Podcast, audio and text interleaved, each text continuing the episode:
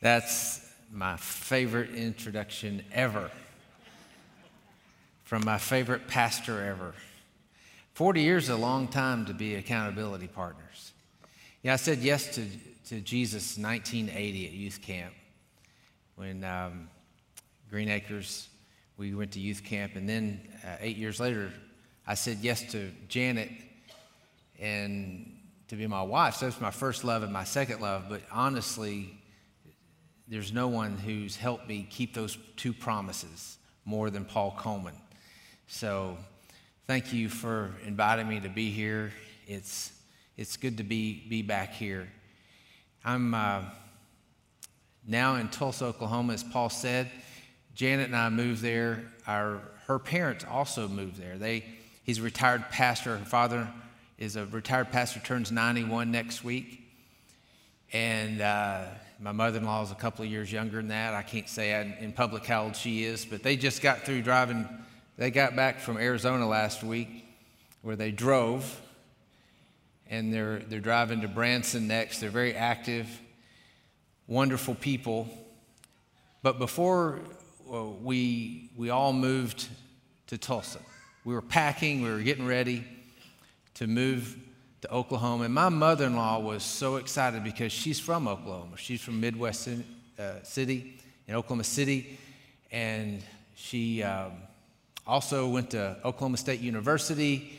And a light came on. I mean, it, as we were getting ready, it was just the two of us in the room there in Nashville. And I remember going to a couple of Pickens family reunions, and it just, it was, it was uh, all over the news that uh, T. Boone Pickens had died, who was well known in Oklahoma and Texas, but really everywhere. He'd given more to OSU. They had 653 million reasons to love him at OSU, you know?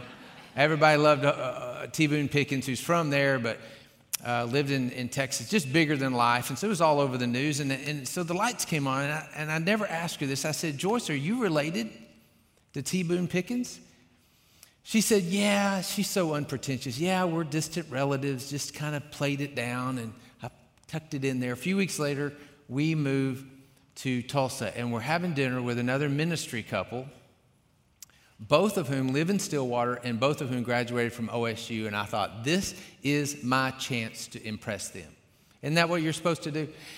Well, I, I, I I couldn't wait. I mean, we didn't even get the order out. We're, we're in the restaurant, and Janet's sitting next to me in the booth, and I said, You know, we're new here, of course, and thanks for taking us out. I said, You know, her, uh, her mom, or Janet, is a relative of T. Boone Pickens.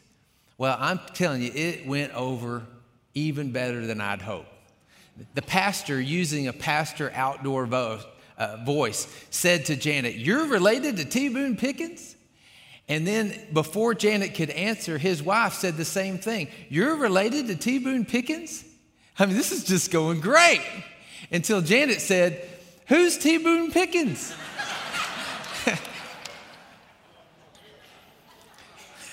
I'm not real good at impressing people. An even more awkward friendship introduction than that is found in Acts chapter 10. If you'd like to turn with me to Acts chapter 10, I want to read a story that impacts us today in a big way. And I was reading this last year, this passage I'm about to read to you. I was reading this last year at this time, just devotionally, reading through the, the, the, the book of Acts, chapter 10 one day, chapter 11 the next day. But I don't know if you've ever done this, but the next day I was reading chapter 10 again, and then the next day, and for three weeks I could not leave this passage of Scripture. Because what had just happened in this country, we had officially all gone crazy. This time last year, you not only had the pandemic, paranoia, and crisis, and it was terrible. I mean, it was not just paranoia, it was killing people. And, and, and you also had the election. This time last year in Tulsa, we had at the same time, within a few blocks from each other, Donald Trump and Al Sharpton there was a little bit of tension in Tulsa, if you know what I mean. And, and, and, and then um, you had all the cultural uh, stuff going on. George Floyd had just died, and I was praying this prayer. And you may have been praying the same prayer last year at this time. Simple prayer God, what can I do? I didn't know the answer to that. All the pastoral experience in the world did not prepare me for a pandemic, for the protests, for the politics, and just I just want to be, I just want to make my world better. What we're about to read is how God, what God showed me, and the reason He left me camped out for three weeks, what He told me I could do, and hopefully it'll be an encouragement to you as well. Acts chapter 10, we see two guys that could not be more different Peter and Cornelius. You know Peter from Pentecost, and just one of the, one of the 12, one of the leaders. He's now been an apostle at this point for four to five years. So, three years with Jesus, then after the resurrection, another four or five. Lots of preaching, resurrections, miracles, all kinds of stuff. Everybody knew who Peter was. Cornelius was a very popular centurion, Roman centurion from an Italian regiment. So he was Italian. He was, he was not a Christian. Uh, he was very friendly in Caesarea uh, to the Jews, but he was not a Jew, he was not a Christian. And God speaks to both of them and says, I want you guys to meet. I need you guys to meet. And so in a vision, he tells them in verse 9 of chapter 10, in the CSB, it says, uh, the next day, as they were traveling and nearing the city, Peter went up to pray on the roof about noon. He became hungry, wanting to eat, but while they were preparing something, he fell into a trance. He saw heaven open and an object that resembled a large sheet coming down, being lowered by its four corners to the earth. In it were the four footed animals and reptiles of the earth, the birds of the sky, and a voice said to him, Get up, Peter, kill and eat. No, Lord, Peter said. For I've never eaten anything impure or ritually unclean. Again, a second time the voice said to him, What God has made clean, do not call impure. This happened three times, and suddenly the object was taken into heaven. Now, how many of you have a kid that you have to tell, you have to tell not once, not twice, but three times before they listen? Peter was that kid. It seemed like every time God wanted to get something through to him, he'd say it three times. His whole life, he'd been told, This is not kosher. This is unclean. This is unclean. And so he's telling him in a dream three times quit calling things unclean, quit calling people unclean, quit practicing favoritism. That's what he was telling him. And out of that came a friendship. Out of that came a movement. Out of that, we're here. We're human dominoes of this story right here. So, out of this passage, here's the four things that, that I believe the Lord showed me. The first thing I can do, because there's still chaos. Have you noticed? There's still chaos around here. There's still the pandemic. There's still politics. There's still, there's still social uh, issues. And so we, we have a lot, a lot of work. One thing we can do is listen. We can listen. First of all, they listened to God. They were in, God spoke to them in, in these dreams.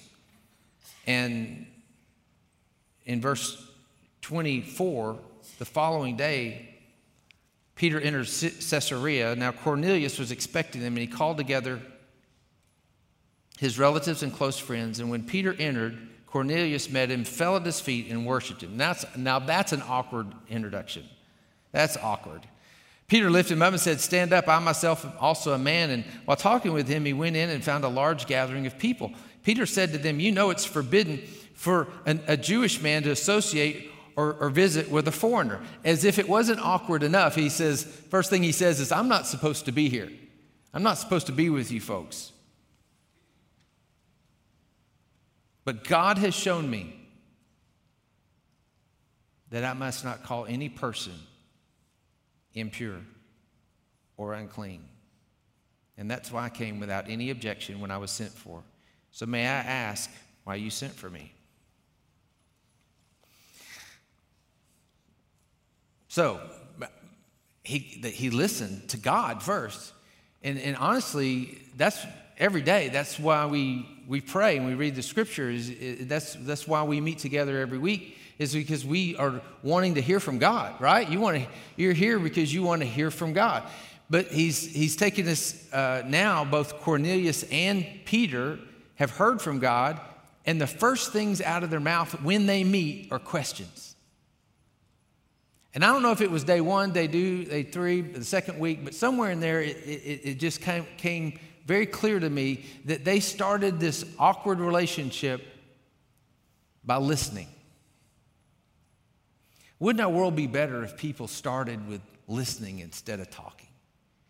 If we actually talked to each other instead of at each other? Another, another great leader of the church at that time was James, and he famously wrote, Everyone should be quick to listen, slow to speak, and slow to anger.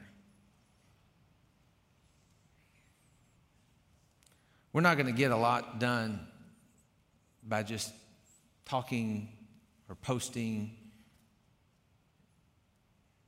or even preaching. This is about gospel friendships. This is about true life on life relationships. It wasn't just that Peter wrote a letter to Cornelius, or, or Cornelius and Peter became photo buddies. They became true friends. And lots of people, including us, were blessed because they did. The first thing Peter, who wasn't great at listening, if you, if you know his story, the first thing he did, and Cornelius, was to listen. We can do that. We can do that. So I started to call my friends, my pastor friends, since I get to I got to meet a lot of pastors over the years. And the, the pastor, the black pastors, I started to call them, how are you doing? And just listen. I gathered pastors together, some one on one, some in groups, black pastors in Tulsa last year. How are you doing? I talked to police, law enforcement. How are you doing? By the way, this is a great marriage sermon. Amen? Yeah, you, you're not sure what to do to, to help your marriage? Listen. Ask your wife how she's doing and then shut up. Is that simple? And so when we don't know what to do, sometimes we just keep talking when we ought to be listening. Quick to listen, not quick to speak. And so I started to listen. I started to listen. And because of listening, I started the second thing I realized I could do is I could learn. If Peter had a lot to learn, seven years into ministry, seven years as an apostle, if he was still learning stuff, how about me? I never want to stop growing spiritually, do you? And if, if, if we stop learning, we stop growing. Amen? I'm telling you, I'm reading a story you've already heard before, but you can learn from it if you ask God. And that's what I'm saying, Lord, what, what can I do? Well, he says, well, dance, you can listen and you can learn. I had a lot to learn. Even last year, as I was new to Tulsa, Janet and I were new to Tulsa and started sheltering in place almost immediately after we got there, it was hard to meet people, at least in person. But I didn't know anything about Oklahoma, really. And when I got there, it was like, hey, there's this big anniversary coming next Memorial Day called the 100th, it's the 100th anniversary of a Tulsa race massacre. I was like, what? What's a race massacre? And I started to read and research because you know what? It's hard to love your neighbor if you don't know your neighbor. And tomorrow is that anniversary. So you're seeing news, you may see specials, and it was on 60 Minutes uh, last Sunday. I mean, there's just constant information about the race massacre. And you may think, well, this has nothing to do with me. But you know what? It's probably the most important historic event in the black community in our country. And it happens, it's actually a two day event because it was that massive. And, and um, I was downtown Tulsa just two days ago. Tomorrow morning, I'll be there for a, a uh, dedication of a prayer wall that was the last remnant of that. 35 square blocks were burned down. No one knows how many people died. Could be up to 300. But I've yet, I've been in Oklahoma a year and a half, I've yet to meet one Oklahoman who heard about it growing up in school. I had experienced the same thing when I went to pastor my first church in South San Antonio, a completely Hispanic neighborhood, not a transitioning transition neighborhood. And there's a little white church there that I pastored. And I knew nothing about Hispanic culture because I went, I didn't go to the fancy rich kid high school across town where Paul Coleman went. I went to the other one. I don't even know the name of his high school anymore, but I went to John Tyler. So I knew all about black and white culture, but I didn't know anything about Hispanic culture. But I couldn't love my neighbor if I didn't know my neighbor. I didn't know what I knew what Cinco de Mayo meant. Literally, I took Spanish class, you know, Fifth of May. But what did it mean? Moved, uh, pastored my second church in this little place that called Kingsport, Tennessee. Never heard of Kingsport, Tennessee. And there was this big, big Still is. Eastman Kodak. Have you heard of Eastman Kodak? It's not Eastman Kodak anymore. It's still Eastman. And everybody in my church worked for Eastman. And um, we were there for 10 years. It was a church plant. We were there for 10 years. Had two kids there. And probably the only two kids that weren't named Peyton. Every kid got that name in the 90s. Boys, girls, middle name, first name, it didn't matter. You need to learn how to sing Rocky Top and you need to learn how to respect Peyton Manning. Everywhere I go, everywhere, everywhere I go, I want to learn who my neighbors are. Really not that complicated. When, when, when we've moved to a new house or, or to a new place, if I walk out my door, every house that I can see from my front door, I write down the address and then I look for opportunities to meet them usually in the yard, wait for them to come out, especially during a pandemic. I write the name down, that they become part of the prayer list, and I get to know my neighbors. That's old school. But if we're going to be good, if we're really going to be have gospel friendships, we've got to listen and we've got to learn. And I still have a lot to learn. I have some things to unlearn that I grew up learning. Peter was like, Man, I've heard my whole life you can't eat that stuff. I heard my whole life you can't go in a Gentile's house. And now you're telling me I'm wrong? God showed him. He was practicing favoritism. Now, not all favoritism is racism.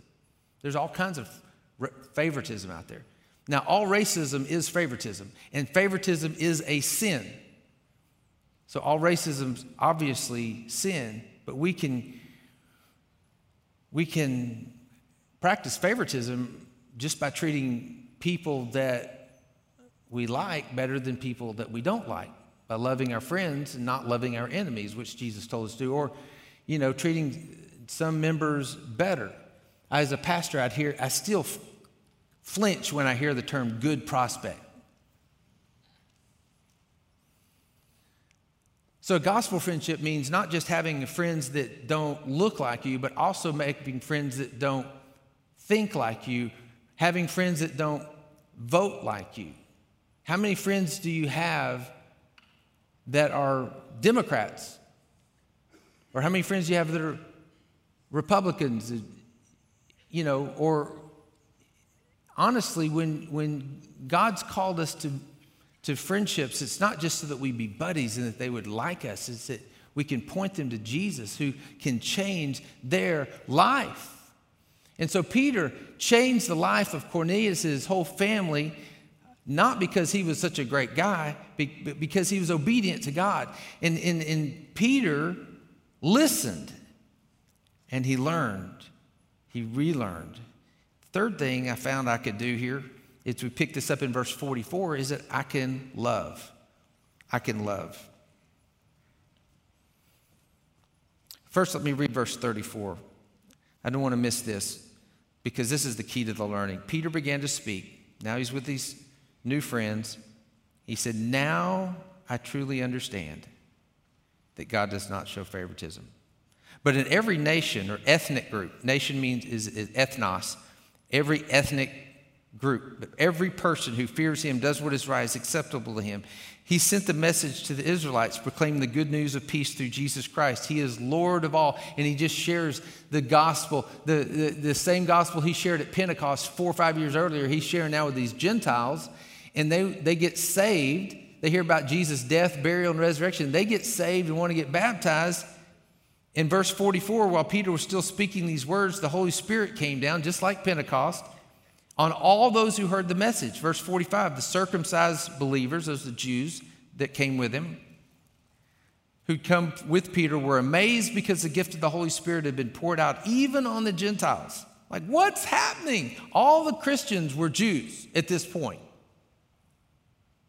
For they heard them speaking in other tongues and declaring the greatness of God. Then Peter said, Can anyone withhold water and prevent these people from being baptized who have received the Holy Spirit just as we have? And he commanded them to be baptized in the name of Jesus Christ. And here's the most radical verse in this whole radical chapter the last part, the last verse. Then they asked him to stay for a few days. They asked him to stay. I mean, he wasn't, this is his first time ever in a Gentile's home. Now he's eating with them. Now he's baptizing them. And I don't know of a way of baptizing somebody without touching them. That too was a no no.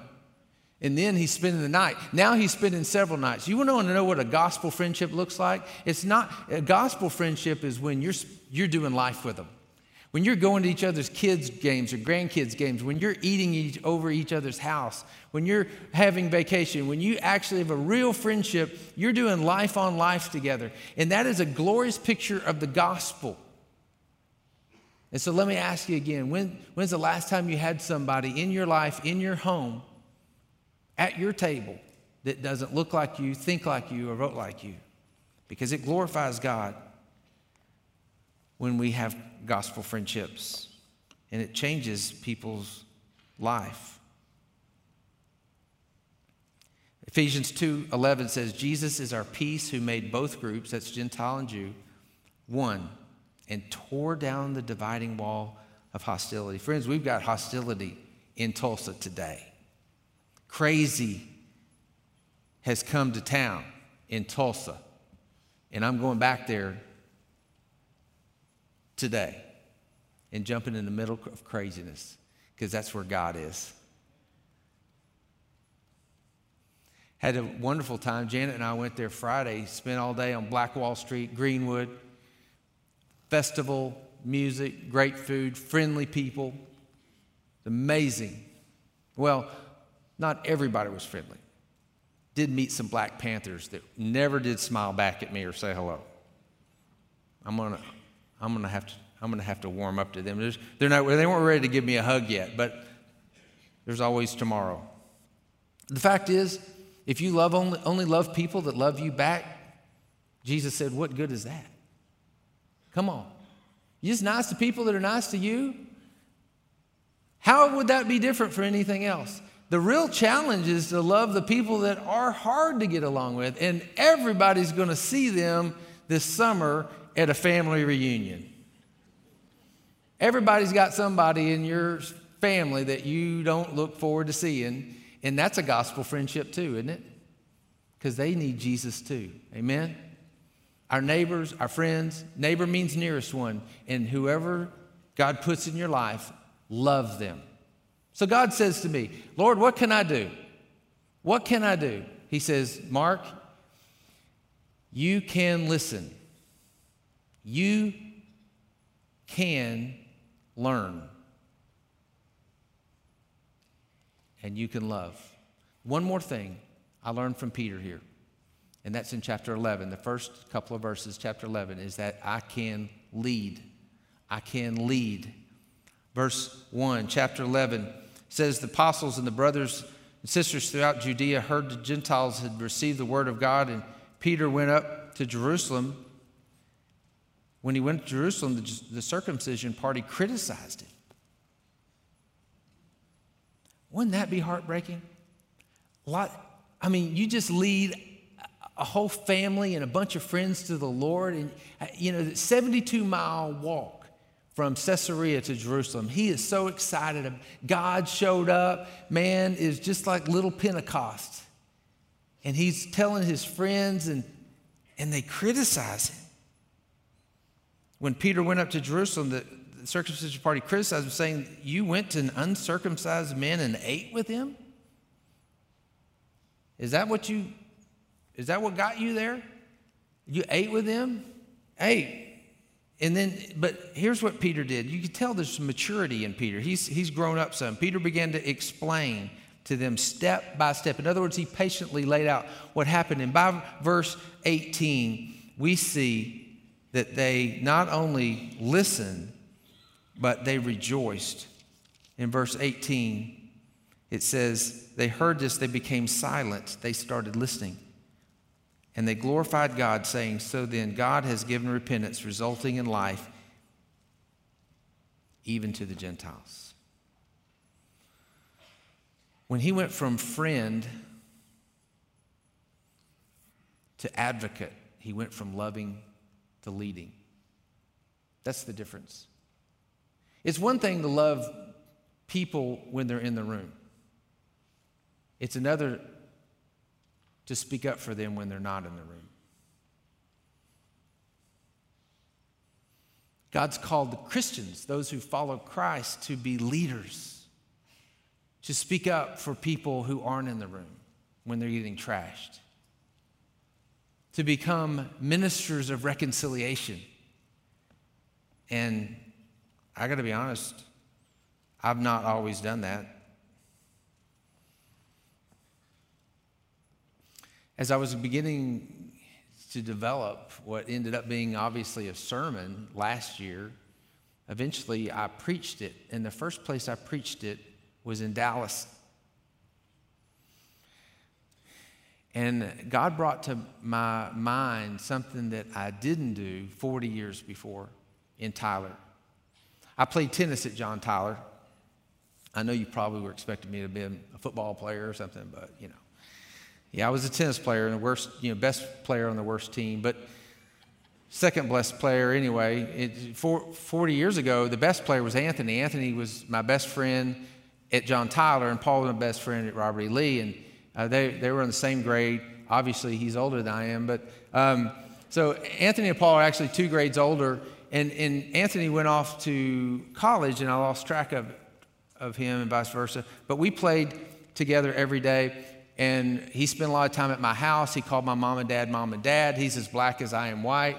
And one day we went and played at the uh, Pine Creek Tennis Club, where my family belonged to for a long time. We played tennis, we went and swam, went home, and I got a call. This is 1980 from the owner of Pine Creek Country Club. I'm 15.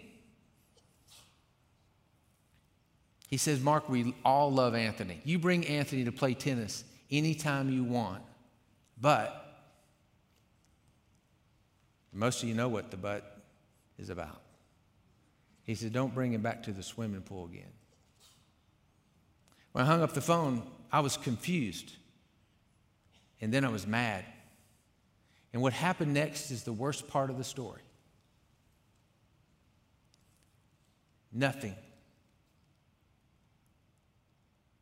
God reminded me. I didn't tell Anthony. I didn't tell my sister who also played on our team. I didn't tell my parents. I didn't tell anybody. I, I hadn't said a word about it. And now I'm about to talk about this. And God's saying, listen, you need to love and listen and learn and lead. And I'm like, well, I had only been a Christian for a few weeks at that time. So I looked, I looked Anthony up in social media. And if you try to find an Anthony Williams in Dallas, I want you to know there's more than one. it took me a, actually a couple of weeks. I finally found him and I said, hey, man. And he was, he was still in Dallas. I knew he went to college there, to graduate school there. And, um, but he still lived there. And I was preaching in McKinney and he lived in Frisco. He said, hey, I'll come, I'll come hear you preach. I was like, oh, okay, I guess I better ask his permission to tell this story. And I, guess I better ask his forgiveness for being not so good a friend. He was very gracious and not surprised at all. He and his beautiful wife and two adult sons did come hear me preach this first time this sermon. And then Anthony and I went to his tennis club in Plano, and he absolutely destroyed me on the tennis court. Here's the thing about the gospel friendships It's different than other friendships because the gospel is about life. We remember so that we won't repeat. We don't bring these things up to make people feel worse. We actually, the gospel is, is, is, is where Jesus came in and forgave us even when we didn't deserve it. He took our death, He took the sting of death away. He, he rescued us from sin, and we all are under that bondage until we give it to Him in, in, in Mobberly Baptist Church. Of all places, you know this. This is a grace zone. This is not a zone of perfectionism. And I'm not preaching perfectionism. I'm not here to make you feel worse about whatever you have or hadn't done. But I can tell you right now that when, when, when you ask God to forgive you of your sin, whether it's favoritism or racism or any kind of ism, that Jesus, Jesus is the only answer to our sin problem. Not just our personal sin problem, not just our church sin problem, but all the national problems that everybody else is running around yelling about the Jesus people haven't figured out already. Amen? We go back and we remember be, so that we won't repeat. And so that's what's different about Tulsa this year than last year. Because last year, our whole world was going crazy because the, the, especially the social the, the riots began on thursday they got worse on friday and then even worse on saturday and everything calmed down on sunday you want to know why because that's when pastors got involved. That's when the church showed up. We were a few steps behind last year. But in Tulsa, we've been rallying pastors of every ethnicity for a year. And we are there in the front lines of this thing. And the church is on the front lines of social change is spiritual change. And Peter and Cornelius, both of them, stepped up because they listened to God, they listened to each other, they learned from each other, they loved each other. And is both of them as great leaders, they led for each other. These are things we all can and should do today. Would you bow with me for a word of prayer?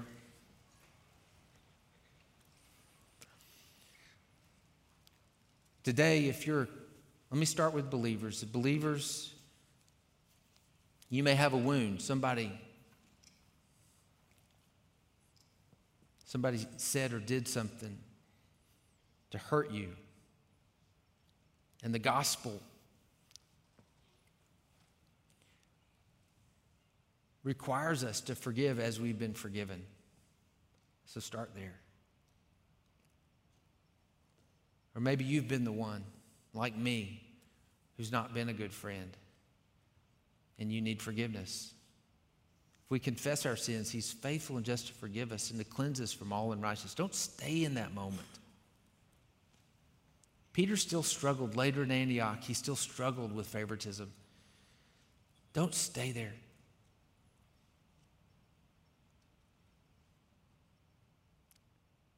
God, help us to be ministers of reconciliation. Help us to show the world what it means to love people that are different, to have real friendships,